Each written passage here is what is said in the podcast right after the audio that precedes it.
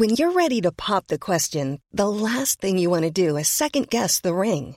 At BlueNile.com, you can design a one-of-a-kind ring with the ease and convenience of shopping online. Choose your diamond and setting. When you find the one, you'll get it delivered right to your door. Go to BlueNile.com and use promo code LISTEN to get $50 off your purchase of $500 or more. That's code LISTEN at BlueNile.com for $50 off your purchase. BlueNile.com, code LISTEN. Since 2013, Bombas has donated over 100 million socks, underwear, and T-shirts to those facing homelessness.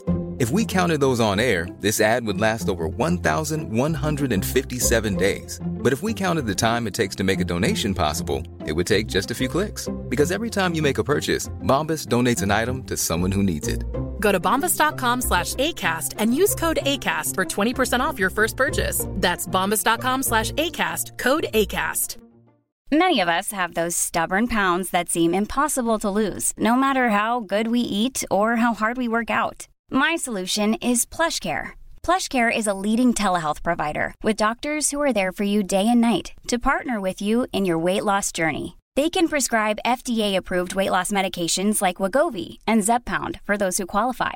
Plus, they accept most insurance plans. To get started, visit plushcare.com/weightloss. That's plushcare.com/weightloss.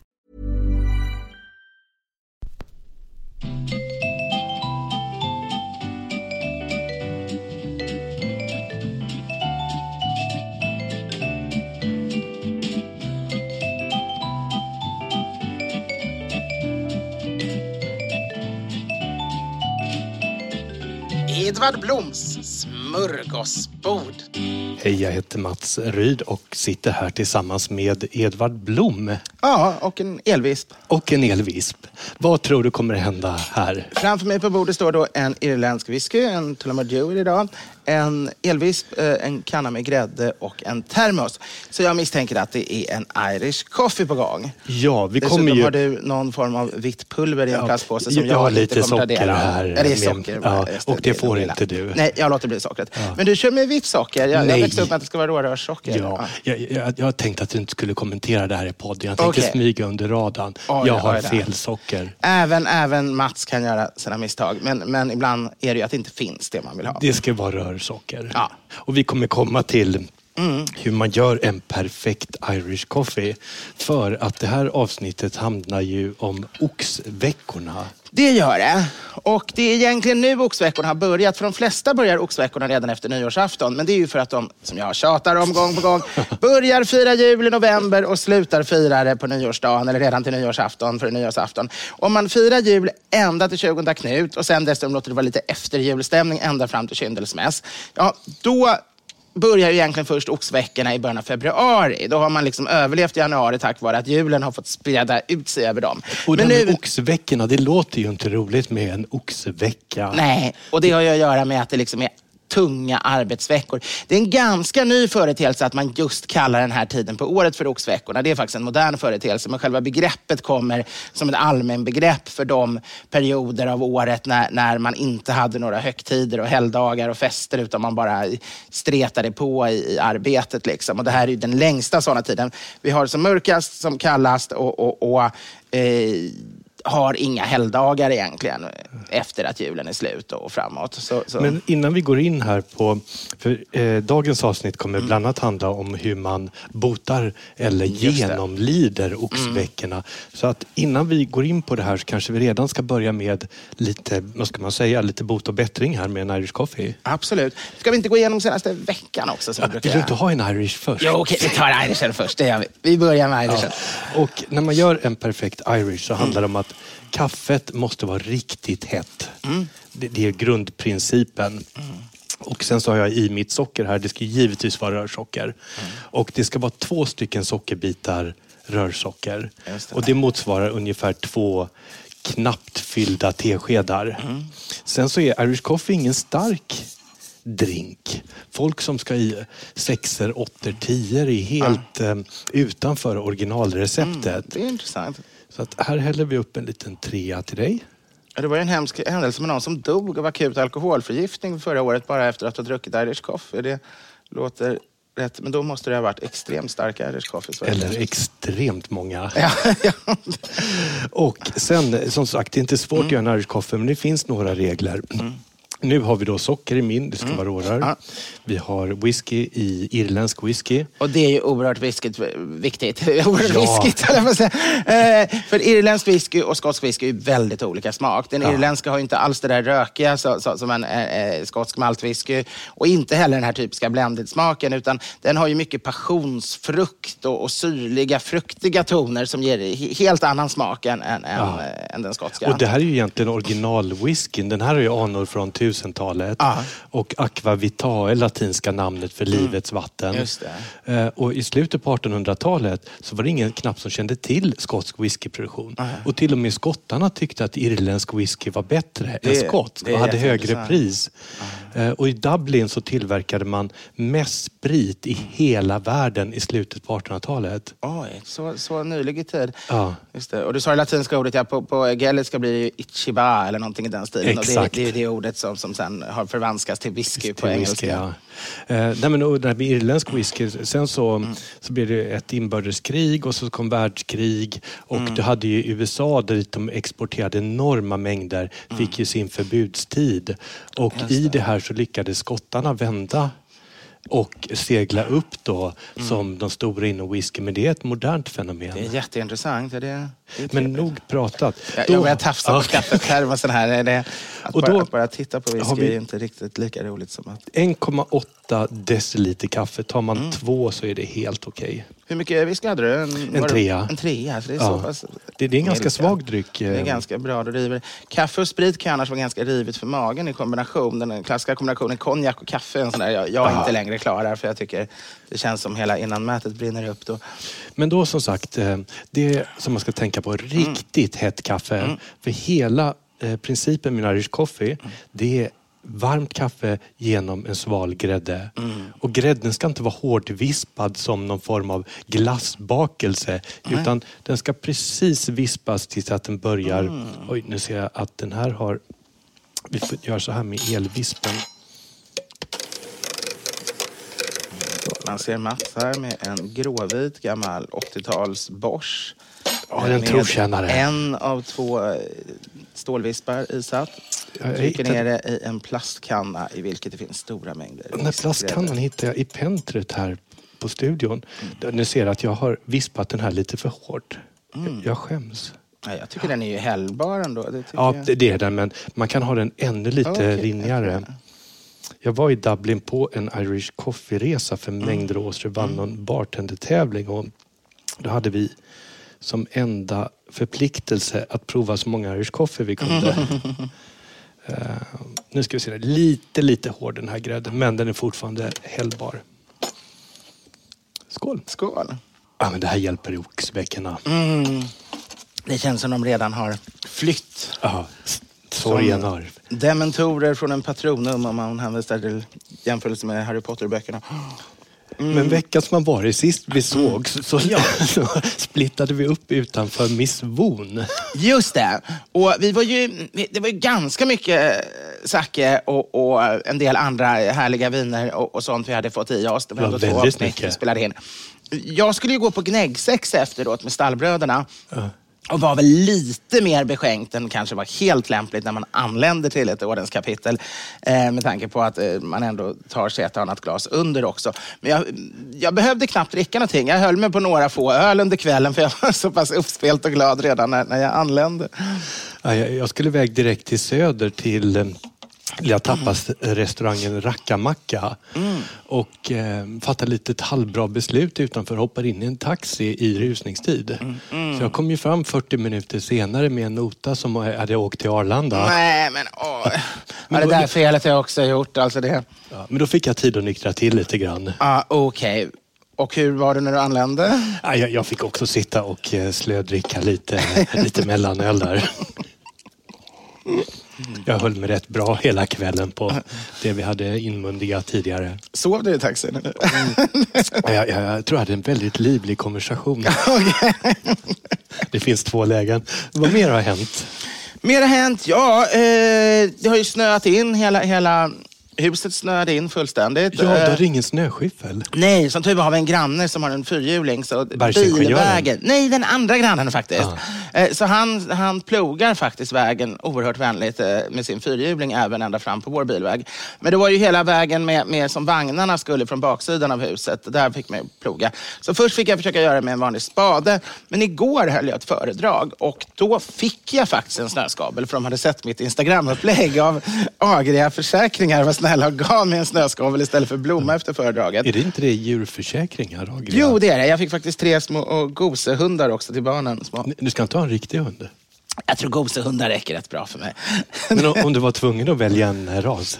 Ja, tvungen att välja en ras då skulle det väl bli någon sån här... klassiskt, kanske en stövare eller någonting i den stilen. Vi hade vänner som hade en korsning mellan dalmatin och stövare tror jag det var. Det var faktiskt en väldigt trevlig hund. Men då är det inte renrasigt, men det behöver inte riktigt vara. Och du har aldrig funderat på någon sån här Churchill bulldog? Det är ju trevligt. Blodhund eller vi har goda vänner som har en Churchill-hund verkligen som är väldigt charmig. Men... jag vet inte. Jag är lite pälsdjursallergisk så jag träffar gärna hundar hos vänner men det blir lite mycket såna här allergen för mig. Jag tar dem hela tiden. Så. Och en naken hund är inte någonting att... Jag tror det är lite för mycket arbete också för min del. Man måste ju ut och gå med dem och man ska ge dem mat och man kan inte resa bort som man vill och... Utan, men de är trevliga här på sitt håll, men kanske inte hemma hos mig. Sen har jag varit sjuk. Hela familjen blev magsjuk, utom Gunilla som tur var. Hade hon också blivit sjuk, vet jag inte vad man hade gjort. För när jag är magsjuk, jag kan inte hjälpa att ta hand om 3 barn i sjuk tillstånd. Och hade Gunilla också blivit sjuk, men förr kunde man ringa kommunen så kom det någon sån där barnsamarit eller något och hjälpte en. Sån här. Men det finns inte längre några sån här nödnummer. Så jag vet faktiskt inte, vi känner inte en enda person som skulle kommit till oss och hjälpt oss med magsjuka barn. Liksom. Det, mina föräldrar är inte nog friska för att kunna liksom, riskera en magsjuka och inte Gunillas mamma heller. Utan det hade varit det ska vara någon som har erfarenhet från Forsmark eller Barsebäck och kommer i en strålningsdräkt. Där. Nej, men det är lite läskigt faktiskt. Jag vet faktiskt inte hur man gör i sådana situationer. Sen har vi varit på Morrisutställningen sista dagen. Det var när det var som snöga. Så tog vi oss äntligen dit och såg på Valdemarsudde. Vi är ju oerhört förtjusta i William Morris tapeter och mönster. Vi har satt upp, vi hade i förra lägenheten och i nuvarande har vi faktiskt satt upp i 3 rum olika Morris-tapeter. Och nu pratar vi 1800-talet. Ja, det är oerhört härliga, mycket mönster, mycket färg. Verkligen kraftiga tapeter, väldigt 1800-tal, art and crafts-rörelsen. Han var en märklig person som tjänade massa pengar på sitt företag och samtidigt var brinnande kommunist. Men man kanske inte, konstnärer blir kanske inte alltid de klokaste vad det gäller politik, även om de kan vara fantastiska konstnärer. Men vad det gällde hans syn på hantverk och mönster och form och färger och sånt så var han ett geni verkligen. Det är som en ganska bra poet. Så det var roligt att se. Det var väl lite grann kan man väl säga att de har ju gått ifrån nu. Länge var det ju inne på museer. Förr i tiden hade ju museer föremål. Ja. Originalföremål. Det var ju fantastiskt. Sen gick man ifrån det och så blev det istället bygga upp miljöer. Och sen blev det istället dataskärmar. Och nu har de släppt dataskärmarna. För de förstår att alla kan sitta på internet hemma. Det är inte längre någon... Folk står inte längre och håller på en timme vid en dataskärm. Med en speciell i applikation för att komma in, på betala ett museum. 120 kronor och gå fram till en iPad. Så nu lite grann känner jag att museerna återigen lite trevande vad de ska göra. Och jag tycker gärna de kunde återgå mer till originalföremålen. Och här fanns en del föremål. Det fanns tryckpressar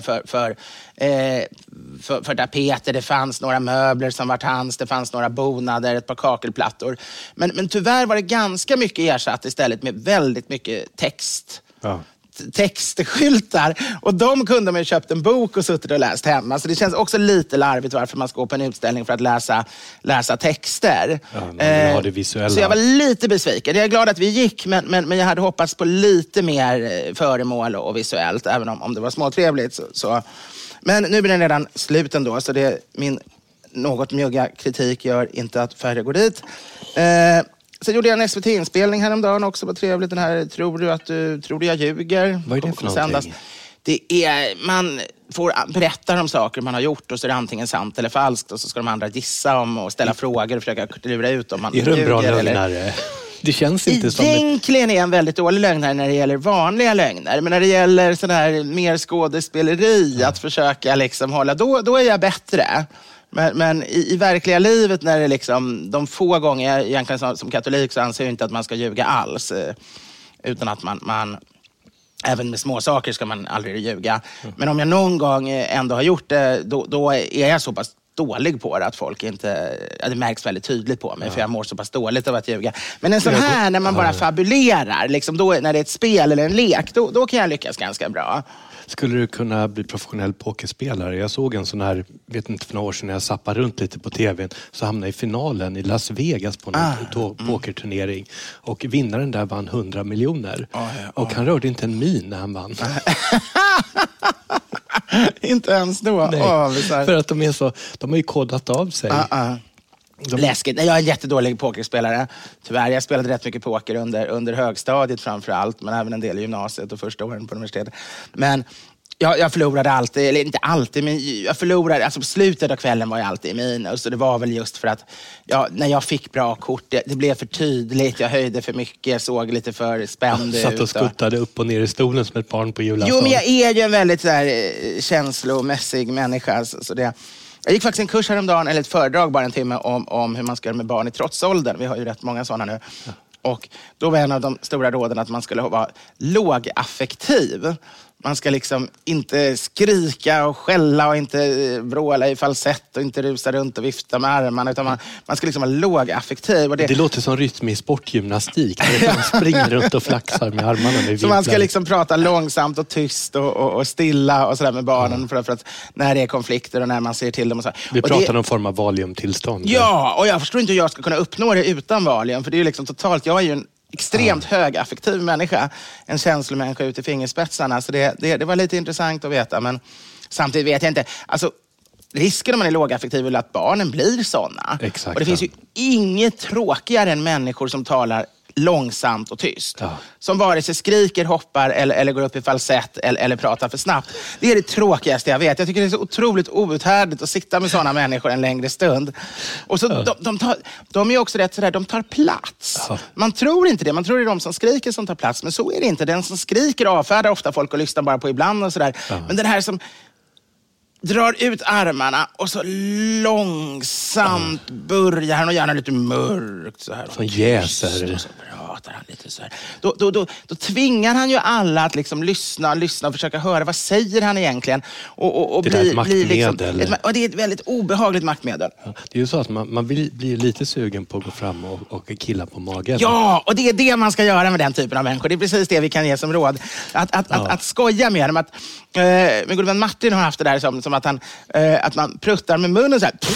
Just det. Blowing raspberries heter det på engelska. Göra det i ett samtal med sin högsta chef där de tar upp något allvarligt är väldigt roligt. För det är så barnsligt så att man kan inte få en utskällning, utan man sätter dem totalt i ett jobbigt...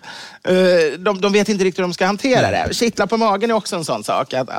Men så här, musikinstrumentet man ska använda, det är ju kazoo, du vet, när man blåser.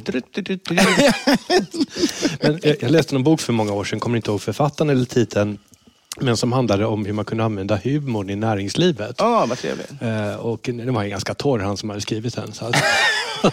Men han berättade om en rolig episod när han sitter i något styrelsemöte, troligen med finnar, i de här klassiska styrelsemötesrummen, och hittar en av sina barns små plasttankar som man kan vrida upp, som är några centimeter hög och som hoppar.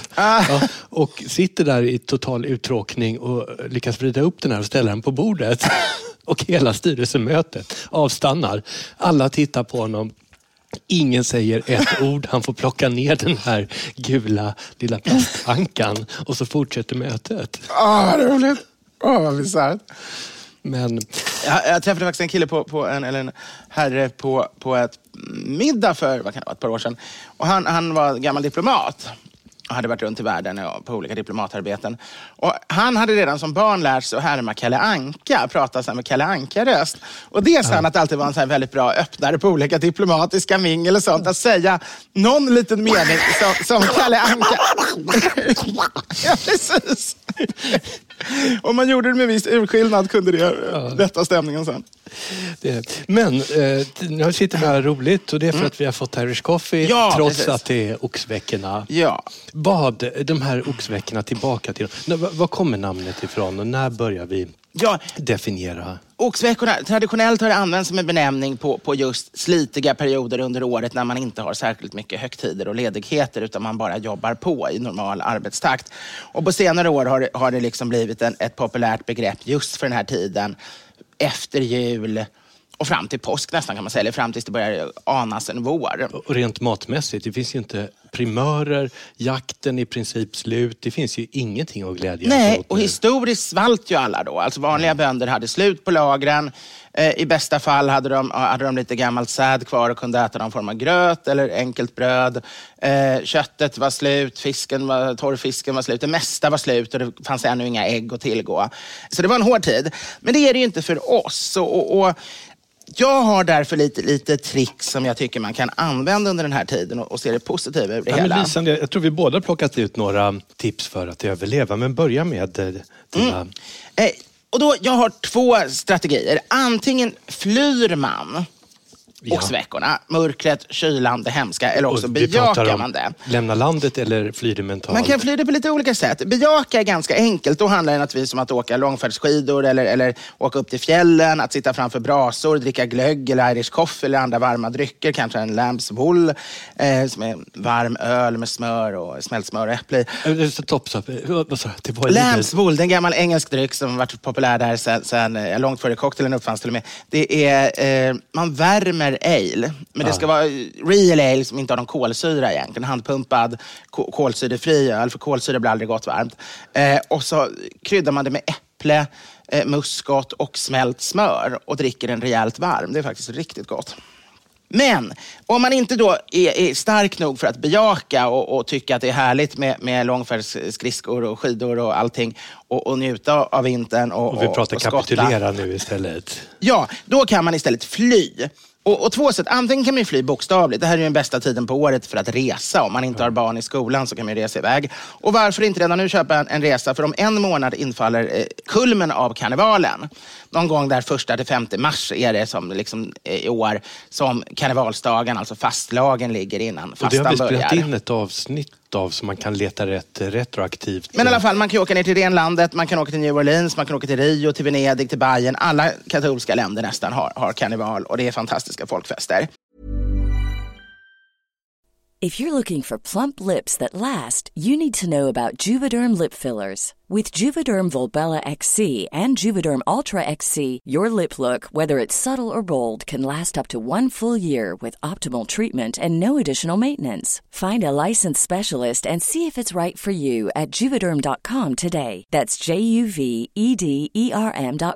Add fullness to lips in adults over 21 with Juvederm Volbella XC or Juvederm Ultra XC. Do not use if you have severe allergies or a history of severe allergic reactions, or if you're allergic to lidocaine or the proteins used in Juvederm. Tell your doctor if you have a history of scarring or taking medicines that decrease the body's immune response or that can prolong bleeding. Common side effects include injection site redness, swelling, pain, tenderness, firmness, lumps, bumps, bruising, discoloration, or itching. As with all fillers, there's a rare risk of unintentional injection into a blood vessel, which can cause vision abnormalities, blindness, stroke, temporary scabs, or scarring. For full, important safety information, visit Juvederm.com. Wow! Nice! Yeah! What you're hearing are the sounds of people everywhere putting on Bombas socks, underwear, and T-shirts made from absurdly soft materials that feel like plush clouds. Yeah, that plush. And the best part? For every item you purchase, Bombas donates another to someone facing homelessness. Bombas. Big comfort for everyone. Go to bombas.com/ACAST and use code ACAST for 20% off your first purchase. That's bombas.com/ACAST, code ACAST. There's never been a faster or easier way to start your weight loss journey than with PlushCare. PlushCare accepts most insurance plans and gives you online access to board-certified physicians who can prescribe FDA-approved weight loss medications like Wegovy and Zepbound for those who qualify. Take charge of your health and speak with a board-certified physician about a weight loss plan that's right for you. Get started today at PlushCare.com/weight loss. That's PlushCare.com/weight loss. PlushCare.com/weight loss. Men man kan också fly i det lilla. Nu talar vi säkert 20 ännu mer år sedan. När jag var runt om, inte ens fyllt 30, så hade jag en rätt glåmig vinter. Det var mörkt och kallt och allting kändes tråkigt. Jag hade kommit tillbaka från Tyskland och saknade det glada livet där. Och det regnade lite snett underifrån. Och ja, och jag satt och hade en uppsats som aldrig blev klar och sådär. Men då hade jag, när jag fyller år i oktober, då hade jag av goda vänner fått ett presentkort på en hel dag, överraskningsdag de skulle ordna. Och den såg jag då till att ta ut ungefär under den här perioden, kanske till och med något tidigare i slutet av januari. Och då tog de mig, det var första gången jag blev bjuden på thai-restaurang. På Salat Thai. Och det var ju en häftig, så här, den typen av exotisk mat med mycket lime och koriander och chili är ju väldigt härlig, för den är ju så tvärt emot och den inredningen på en thai-restaurang. Men som, nu finns det säkert två thai-restauranger i Grums. Så då ska man ju gärna hitta en sån med liksom en exotisk inredning och sånt som man kan låtsas att man sitter i Thailand.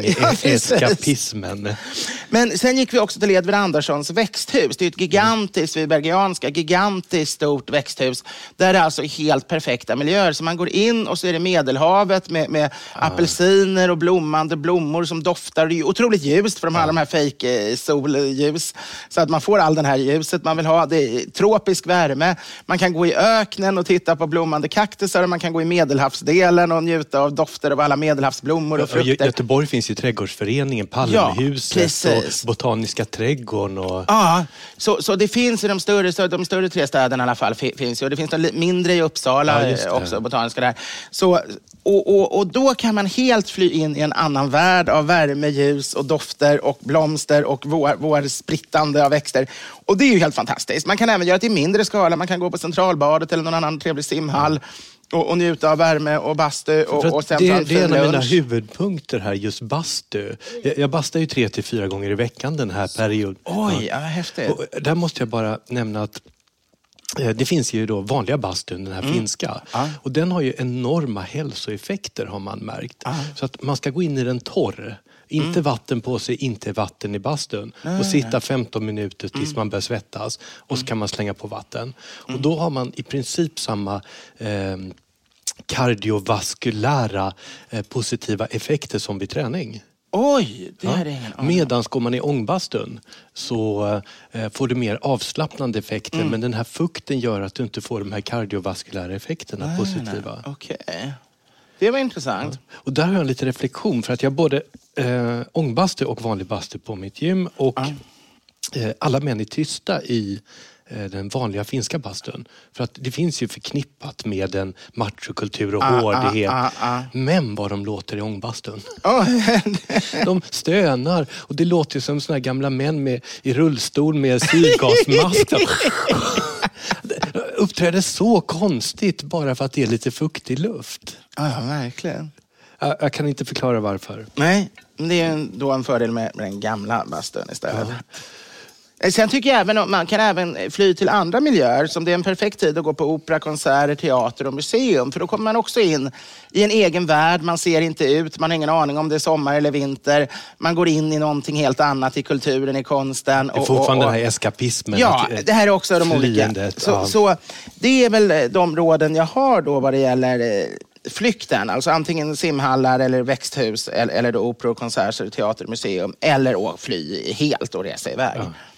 Men jag kan tillägga lite grann där att när det är så här jäkligt och det är slaskigt och halkigt och det är kallt och man fryser och så vidare, då kan man ju ta och ge sig in i det som är ännu värre. Så att mitt råd är att se samtliga 3 filmatiseringar av Okänd soldat, de finns i vinterkriget. Den första gjordes 55, den andra 85 och nu en senast 2017. Jag har inte sett den senaste tyvärr. Nej. Men då får man ju se män som verkligen får lida. Aha. Och då känns det lättare att gå ner på Urban Deli och köpa en kallfrikadeller. Det var några år sedan jag läste den, men som jag minns var väl det enda roliga, positiva som hände i den var att de lyckades brygga kvass vid något tillfälle och dricka sig berusade. Ja, och det är 4 timmar film. Det finns en scen där när de ligger med ett fält framför sig. Några få finska soldater. Och det väller ut ryssar ur en skog på andra sidan fältet. Det är helt svart. Och en av de här finnarna säger, kommer det ingen förstärkning? Och mannen bredvid säger, inga som talar finska. Det är ungefär så dialogen går. Jag har inte sett någon av filmerna, men jag har läst boken. Men det är ett gott tips. Sen ett annat tips, det är ju faktiskt underskattat. Det är ju såna gamla inrökta sunkpubbar som är så mörka och bruna och murriga. Och fly in i dem och dricka billig öl. Det är underbart, det är ju härligt. Men det är härligt att de känns lite bizarra i juli under högsommarvärmen. Utan det här är en härlig tid för sånt. Det kommer jag komma lite in på, att det finns en fördel i att det här är en normal tid. Men jag låter dig fortsätta om du har fler. Nej, men jag kan också nämna där att schnitzel. Som man ju alltid glad av. Ja, det blir man. Och där vet vi att vi har gjort ett avsnitt om det. Det vet vi, det har vi gjort på Bar Central, där jag för övrigt satt igår med Kårstudentsföreningen. Men då blev det ingen schnitzel, igår blev det faktiskt en haxe istället. Ja, en schweinhaxe. Också fylla på en fettepåarna är ju ett bra tips när det är kallt. Det är otroligt viktigt att fylla på fettepåarna. Och jag tänker, vi har ju grädde här i Van Irish Coffee. Hur många procent ska grädde vara? 40%. Eller mer om det finns, men i Sverige kan man inte få tag på mer. Men en sån här engelsk clotted cream som är ännu högre är naturligtvis ännu bättre. Är det grädde tycker du om det är 20%? Jag tycker inte det, jag tycker det är strunt. Och de här 34 som är med någon konstig gelatin i för de inte skulle gå och vispa. Annars är den uselt. Men i Tyskland finns det ju inte riktigt grädde. Det är jättesvårt att få 40%. Den vanligaste vispgrädden där är bara 30-35. Och svårvispad och inte alls samma intensiva smak därför. Hur kommer det sig att de har en sån svart fläck på gräddkartan? Det är väldigt konstigt. Jag hittar typ crème fraîche liknande som är 40%. Men det är svårt att hitta riktigt. Jag har faktiskt ingen aning vad det beror på. För att de borde, det handlar ju om hur man väljer att separera. Men man kan ju ställa in separatorn på vilken procent man vill ha. Men det känns ju som att den gemene finske, eller vad säger jag, den tyske mannen eller kvinnan inte räds fett. Nej, normalt sett inte. Så jag vet inte om det kan vara en snålhet efter kriget att man haft brist på grädde. Mycket sådär var ju reglerat i Sverige också. Under väldigt många år fick man inte ha mer än de procenten på det och de procenten på det. Det är först i modern tid som man får skapa en mjölk eller en grädde i exakt 1% man själv vill om man äger ett mejeri. Det är lite knepigt kan man tycka. Berätta, vad finns mer här? Ja, nej men jag funderade lite på vad man ska äta och dricka under den här perioden. Och då tycker jag man ska se fördelen i det här, för vi har ju inga primörer nu. Nej. Det är långt till sparrisen och vårrätterna. Oj, du får nog servera mig en halv till, för jag fick lite hosta märkte nu. Ja, vi får bota. Ja, då tar jag en rejäl klunk här. Jag fick grädde på fingrarna. Här får jag vatten av Henrik också. Nu har jag både vatten och Irish coffee. Ja, alltså primörerna har ju ännu inte kommit. Det finns ingen sparris, det är för tidigt för vårrätter. Och samtidigt vårkyckling och allt. Allt det där härliga är ju ändå kvar, och laxar och vårmiddagar. Det är vi inte framme vid än. Och samtidigt så har vi ju haft de tunga höstgrytorna, älggrytan, och så började vi redan med i oktober. Ja. Så man kanske, och det börjar bli ljusare och ljusare ännu, men känner ändå att våren är på väg. Så det känns kanske inte helt självklart att ha de tyngsta vinter- och hösträtterna heller. Och det är ju en väldigt fördel om man ser det historiskt, ser man ur det perspektivet. För det gör att nu kan vi egentligen prova rätter som är helt fria från årstiden.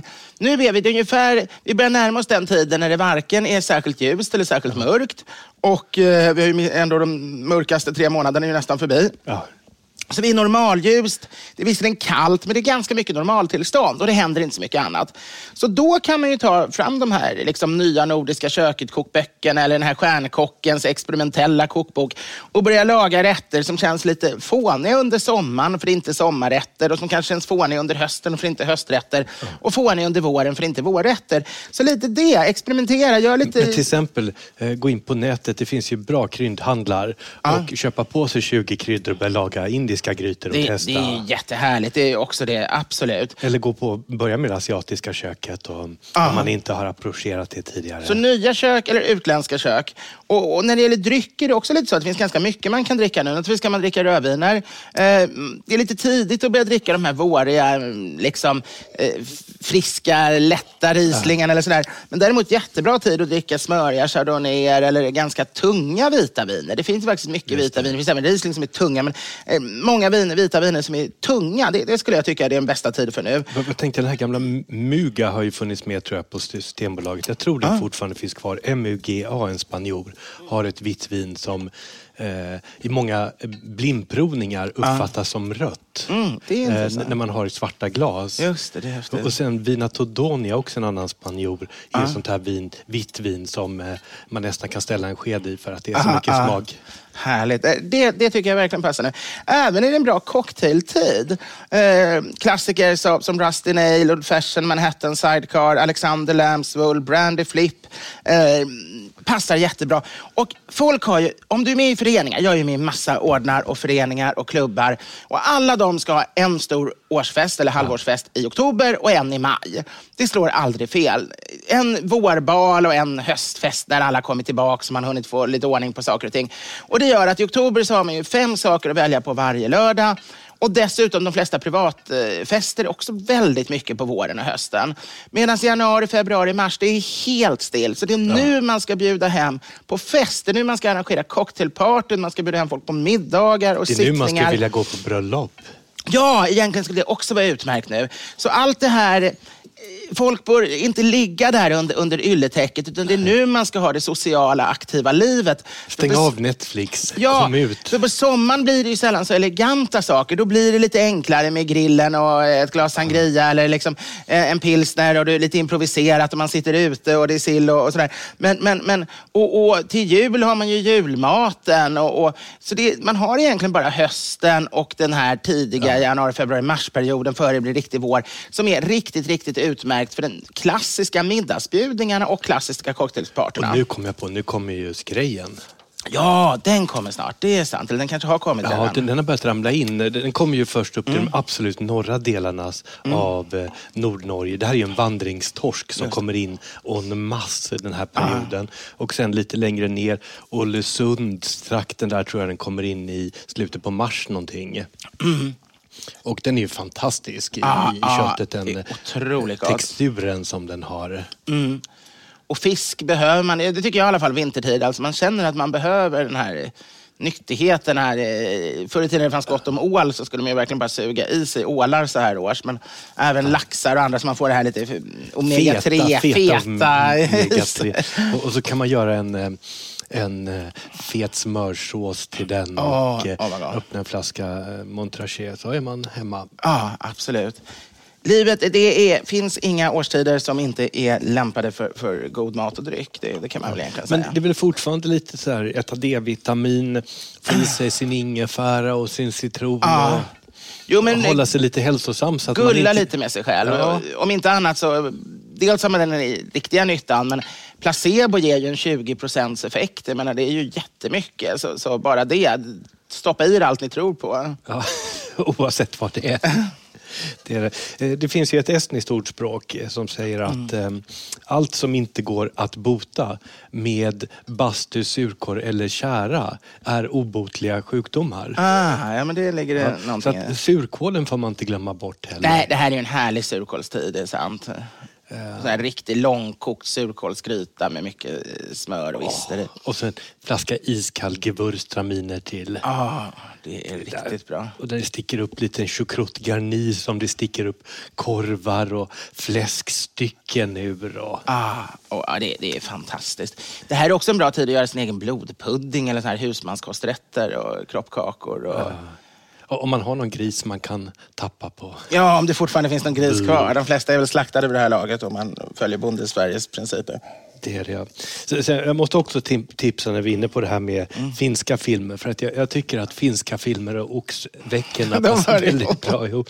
Och det är Aki Kaurismäkis filmer. Och speciellt Mannen utan minne och Le Havre.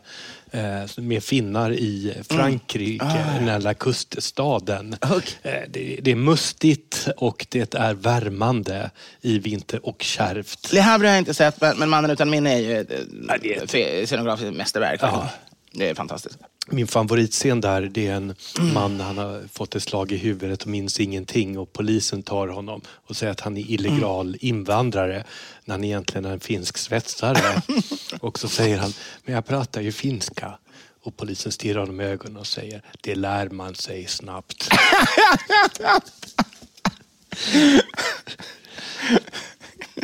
Och det här är språket i världen med mest konsonanter i följd. Eller vokaler i följd. Det är det. Men jag tänkte att vi skulle avsluta med en liten lyssnarfråga. Ja, vad trevligt. Och vi har mängder av lyssnarfrågor. Och vi hinner aldrig riktigt med. Men i nästa avsnitt så kommer vi gå djupare. Ja, absolut. I flera av dem. Och fortsätt att skriva in. För vi är jätteglada åt alla lyssnarfrågor. Och då tar vi program som bara egentligen avverkar lyssnarfrågorna. Ja, och vi behåller alla. Så även om ni skickade för länge sedan, ha förtröstan. Ja. Min hustru Gunilla sitter och går igenom dem och markerar sånt som vi inte har lyssnat på och svarat på.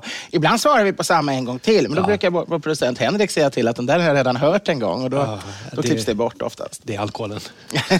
Eller åldern. Oxveckorna skyller vi på. Här har vi fått en fråga från Pelle Jansson. Mm. Hur ska man förhålla sig till att vissa personer ger tillbaka presenter de fått? Jag har en svåger som tydligen tycker att han har för många saker, eller om det är att han inte klarar av att få gåvor, som nästan alltid ger tillbaka de saker vi tar med som går bort present när vi är hos min syster med familj eller födelsedagspresent till honom. Böcker, krukväxter, köksprylar, det mesta vi valt ut i tron att det skulle passa blir vi ombedda att ta tillbaka, antingen genast eller vid något senare tillfälle när han vill rensa. Bör vi sluta ta med presenter dit? Oj, det här är en intressant fråga. Det är verkligen en intressant etikett. Man kan ju säga att en present man får... Egentligen, många skulle nog säga att man inte får ge bort den överhuvudtaget, utan om man fått en present är det en hederssak att man behåller den.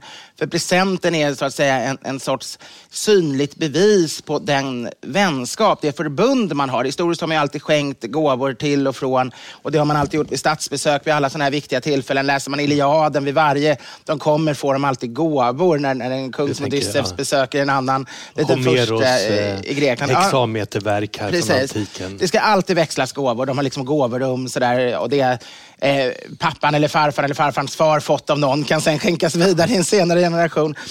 Så gåvor är en synlig symbol för det förbund och den vänskap man har, och därför är det en väldigt känslig fråga.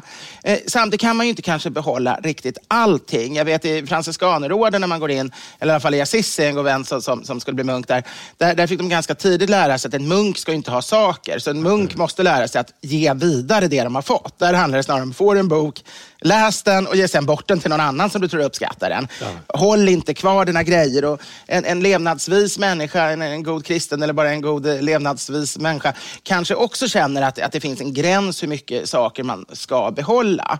Så klassisk etikett ska man egentligen inte ge bort någonting man har fått. Men det finns goda grunder att faktiskt acceptera att man ibland måste rensa och röja, och då försöka ge den till någon annan snarare som en kedja av gåvor, att någon annan får glädje. Men om man sätter det i system som Men man får absolut inte ge tillbaka den till den man har fått den av. Nej. Då har man helt missuppfattat etiketten. Jag kan förstå tanken. De tänker att men det här jag har ju fått, den ägs av den personen. Jag får liksom bara låna den, och när jag inte vill ha den så måste jag höra med den jag fått den av om den vill ha tillbaks den. Men det är helt fel tänkt. Ja. Det finns lite, jag vet i Dalarna uppe i vår släkt, där finns lite den där tanken som när en kusin då till morfar, en fantastisk underbar släkting, när hon dog så testamenterade hon tillbaks då en byrå, och det var för hon hade fått den av morfars mor. Och då sågs det som att det måste gå tillbaks till rätt gren av släkten, att det liksom bara är ett lån under ens liv, men sen ska de som egentligen skulle ärvt den få tillbaks den. Men då pratar vi om en släktklenod. Ja, det var egentligen bara en byrå, men ändå det, lite grann så att, att man ska återbörda det. Så lite sådana tankar har funnits, men då är det ju efter döden. Men det är inte, en gåva är inte ett lån. En gåva är en gåva. Men ska de sluta ta med presenter, tycker du? Alltså det första ska jag säga att svågen beter sig fullständigt galet. Alltså det är en sån här grundläggande viktig etikett. Alltså det är ett av de största etikettsbrott man kan göra, att återlämna en present man har fått. För det betyder att du inte vill ha vänskapen. Det betyder att upphäva gåvan, neka gåvan och egentligen upphäva vänskapen och spräcka förbundet. Och sånt här skapade krig under medeltiden. Ja, det skapade krig och över hela världen. Ja. Det här kan skapa krig än idag. Det är en oerhört allvarlig sak, och det är egentligen en sån här etikett som finns i alla kulturer. Ja. Det här är fel vilken världsdel du än går på och vilken historisk tid du än går på. Han trycker lämna på kärnvapenknappen. Utan svågen måste i sånt fall, om man inte vill ha dem, smuggla bort dem långsamt. Ställa upp några så de syns och säga och tacka för dem. Men sen när de hunnit glömma bort dem, ta dem till loppmarknaden eller ge bort dem i takt med utan att det märks. Ska de byta presenter då? Här, ja. Eftersom det då är så här, så felet ligger 100% hos svågen. Men jag förstår att eftersom han inte inser felet utan obehaget blir då hos brevskrivaren och Pelle, så då måste de ju göra någonting åt det för att slippa känna obehaget själv. Och då är mitt förslag att gå till ännu mer övergångna presenter. Som går bort presenter är ju väldigt bra att ha saker. Man ska ju inte ge bort tavlor eller sånt som någon måste ha på väggen. Men jag tänker sådana japanska meloner som är säsong, som är snordyra. De ruttnar ju ganska snart. Ja, men typ sånt är jättebra. Snittblommor istället för krukväxter. För snittblommorna, det finns ju en risk att då svågen ger tillbaka dem redan samma kväll. Då kan man inte göra någonting. Men en snittblomma, den håller 5-6 dagar. Så den vissnar och försvinner. Som du säger, fina frukter. En ost som är på utåtgående. Ja, men lite så. Att de i alla fall går över och växlar till presenter som inte har någon som helst varaktighet utan är bortom en vecka. Eller kanske ett bidrag till Röda Korset eller liknande och kunna komma med ett litet fint kuvert. Det är ju också, och berätta att det här kunna stödja skolgången. Det är ju jättebra. Ett tält i en flyktingförläggning. Normalt sett brukar man säga att det kanske inte riktigt är så mycket en present för att det är liksom den som har betalt det som känner att de har gett gåvan snarare än den som får det. Men här, i det här fallet... här är det ju force majeure. Det har ju varit en krigsförklaring. Ja. Då är det ju bra att komma med Röda Korset. Och det kan ju inte svågen ge tillbaka. Vad ska han göra liksom? Vi har satt in 100 kronor till Röda Korset. Han kan ju inte liksom ringa Röda Korset och säga du måste betala tillbaks det här. Nej, han kan inte riva tältet nere. Nej, de måste tillbaks till de som har skänkt det. annars tror jag i skuld. Det är möjligt att det handlar om det, att den här svågen är otroligt själv... Alltså, hatar att stå i skuld, hatar att känna. Och det är just det gåvor gör. Gåvor ska göra att man känner att man står i skuld till varandra, bägge två. Att man är så att säga förbundna och har förpliktelser. Och vill man då vara extremt självständig så är det naturligtvis svårt att ta emot gåvor. Och tjänster och hjälp och egentligen allting som kan göra att man inte känner sig helt oberoende. Skulle man kunna ge honom 5 terapitimmar hos en duktig psykolog? Det kanske kunde vara någonting. Eller en etikettbok, fast det får man ju inte ge bort. Det är ju en etikettbrott om. Det är lite grann som ger bort sån här medel för dålig andedräkt. Ja, precis. Det är lite samma sak. Jag tror vi får tyvärr få runda av där och så ses vi... Dricker upp den sista lilla klunken här. Ja, det gör du helt rätt i. Så ses vi nästa vecka. Nya drycker, nytt tema och då kommer vi prata om hur man får ihop bland annat en bra middag på liten budget. Ja, då blir det verkligen budgettema och det tror jag många har nytta av. Ja, så att följ med oss nästa vecka så syns och hörs vi då. På Genesyn.